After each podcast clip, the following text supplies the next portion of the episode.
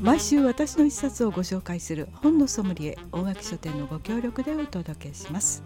本のソムリエご案内役松岡千鶴です。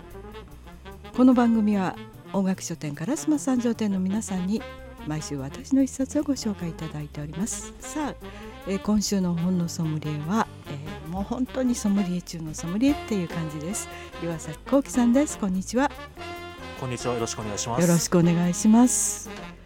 えー、2月ですが、まあ、三寒四温という感じではなくてもう本当に寒暖差大きいですね。岩崎さん体調は大丈夫ですか？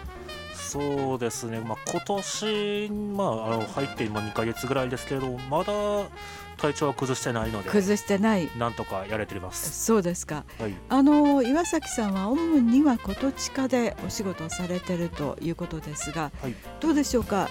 こうなんか変化ってございましたか？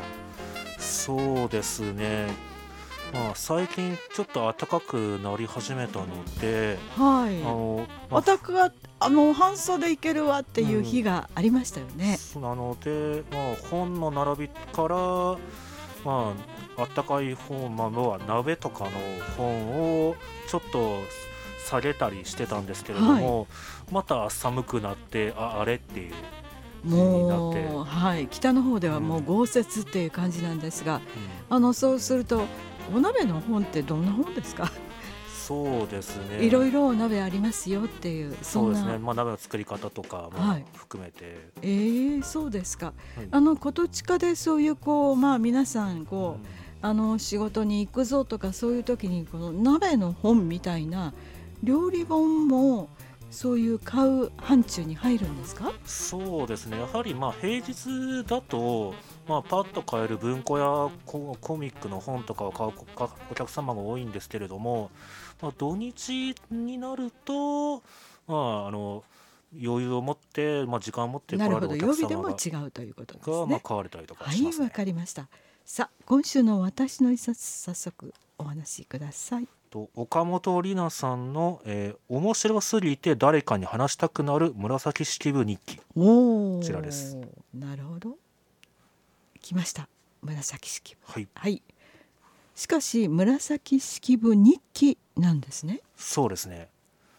なのでまあ紫式部まあ、今のやってる大河ドラマ「えー、光る君へ」の主人公でもあるんですけれども、まあ、この方の、まあ、日記といいますか、まあ、はい、まあ、あの今で言うと、まあ、ブログみたいな形で、まあ、自分が使えた方の話やあとはまあ同僚の話などをい。ろいろ書いたりして、はい、まあ、そうですね。あのドラマを見ながらこれを読んだら結構、まあ、楽しめるんじゃないかと思います。あれですか。あの「源氏物語」とその紫式部日記の違いはどういうところにあるんでしょうか？そうですね、まあ、源氏物語は、まあ、紫式部が書いた、まあ、物語で物語。で、はい、日記の方は、まあ、実際に、まあ、紫式部が生活している中でのことだったりとか、はい、まさに日記っていう感じなんですか？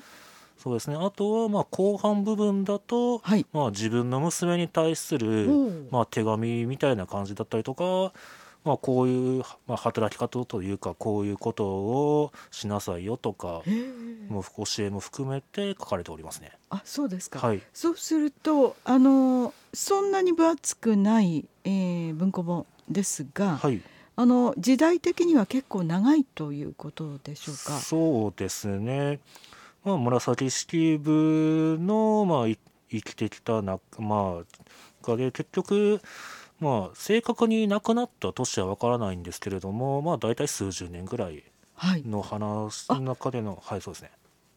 それがその紫式部日記として今回まとめられているとあの、えー、紫式部のその数十年。そうですね。えー、それはなかなか興味深い、はい、はい、ちなみに紫式部は誰と結ばれたんでしょう？そうですね。まあ光る君へ見てればまあ道長と言いたいところなんですけれども、はい。どうなんですか？まあネタバレになるのでそこは。あ 言ってくださらない。あそうなんですか。はい。